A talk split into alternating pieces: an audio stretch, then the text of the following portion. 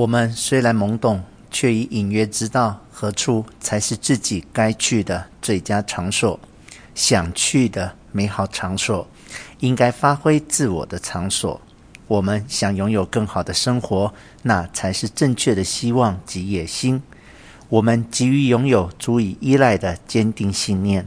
然而，如果想把这些全部局限于女孩子应有的生活上，到底需要多大的努力？况且还得顾及父母亲与兄姐们的想法。嘴上虽然说什么那是落伍的老古板，其实我们绝对没有轻视人生的大前辈。老人、已婚者，不仅如此，想必总是把他们放在第二或第三位。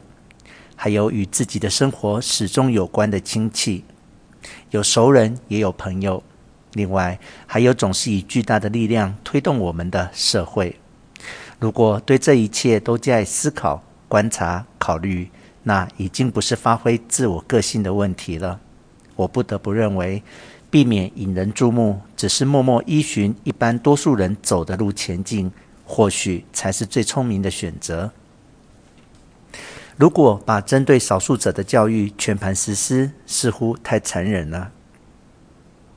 学校的教育和社会的规则大不相同，这点随着我们日渐长大已经明白。如果严格遵守学校教的规矩，会被视为笨蛋，会被当成怪胎，无法出人头地，永远穷得翻不了身。天底下有不说谎的人吗？如果有，那么此人将永远是失败者。在我的亲人之中，也有一个人品性端正，拥有坚定的信念，勇于追求理想，堪称是真正活着的人。但亲戚全部把那个人贬得一文不值，很瞧不起他。像我这种人，既知道那样会被人瞧不起，惨遭败北，因此我实在没勇气反抗母亲和众人，坚持伸张自己的想法。我害怕。小时候，当我的想法和别人完全不一样时，我也曾问过我妈为什么。当时我妈只是用一句话随便带过，而且她很生气。她说我那样想是错的，像个小太妹。当时她看起来很伤心。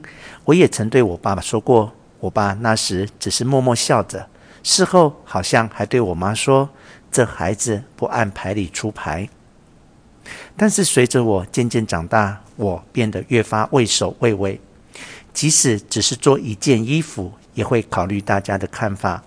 至于具有自我个性的东西，虽然偷偷喜欢，也很想继续喜欢，但是若叫我明确当成自己的特色表现出来，我不敢。我老是想扮演会让人人夸奖的好女孩，众人聚集时，自己不知变得有多么悲屈。明明不想说出口，明明心里不是那样想。我却言不由衷的滔滔不绝，因为我认为那样对我更有利、更有好处。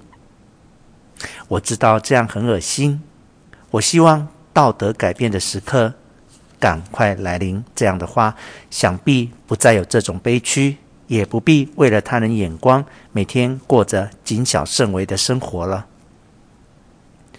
咦，那边有空位。我连忙从置物架取下用具和雨伞，迅速切入。右边是中学生，左边是背小孩、披着道罩袍的大婶。大婶年纪一把了，还浓妆艳抹，梳着最流行的发型，脸蛋虽漂亮，脖子却有黑黑的皱纹，看起来讨厌得让人很想揍她。人站着时和坐着时想法会截然不同。坐着的时候，好像想的都是些靠不住、有气无力的事情。我对面的位置有四五个年龄相仿的上班族，茫然呆坐，年纪大约三十岁吧，每个都很讨厌，眼睛浑浊，毫无霸气。然而，我现在如果对其中某个人嫣然一笑，仅仅只是这样，我或许就会被拖下水，不得不与那个人结婚。女人要决定自己的命运，只要一个微笑就够了，真可怕，简直不可思议，千万要小心。今早我真的满脑子怪念头，打从两三天前我家整理院子的园丁脸口不时浮现眼前。我也很无奈，虽然他是个彻头彻尾的园丁，但长相就是不一样。说得夸张点，他有张宛如哲学家的面孔。因为肤色黝黑，所以显得更加紧绷严肃。眼睛生得很好，眉毛也压得很低，鼻子是明显的狮子鼻，和黝黑的肤色很相称，看起来意志坚强。嘴唇的形状也相当好看，耳朵有点脏。说到他的手，立刻被打回园丁的原形，但是戴着黑色呢帽、藏在阴影中的脸孔。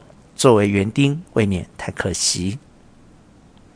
我再三询问我妈，她是否打从一开始就是做园丁，最后终于挨骂了。今天我用来包书的这条包袱巾，就是园丁第一次来我家的那天，我妈给我的。那天我家在大扫除，所以修厨房的工人和做榻榻米的工人也来了。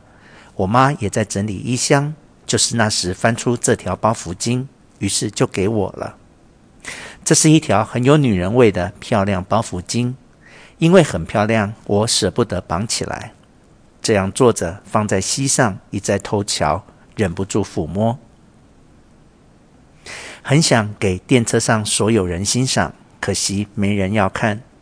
这条可爱的包袱巾，只要有人肯稍微多看一眼，我甚至愿意嫁给那个人。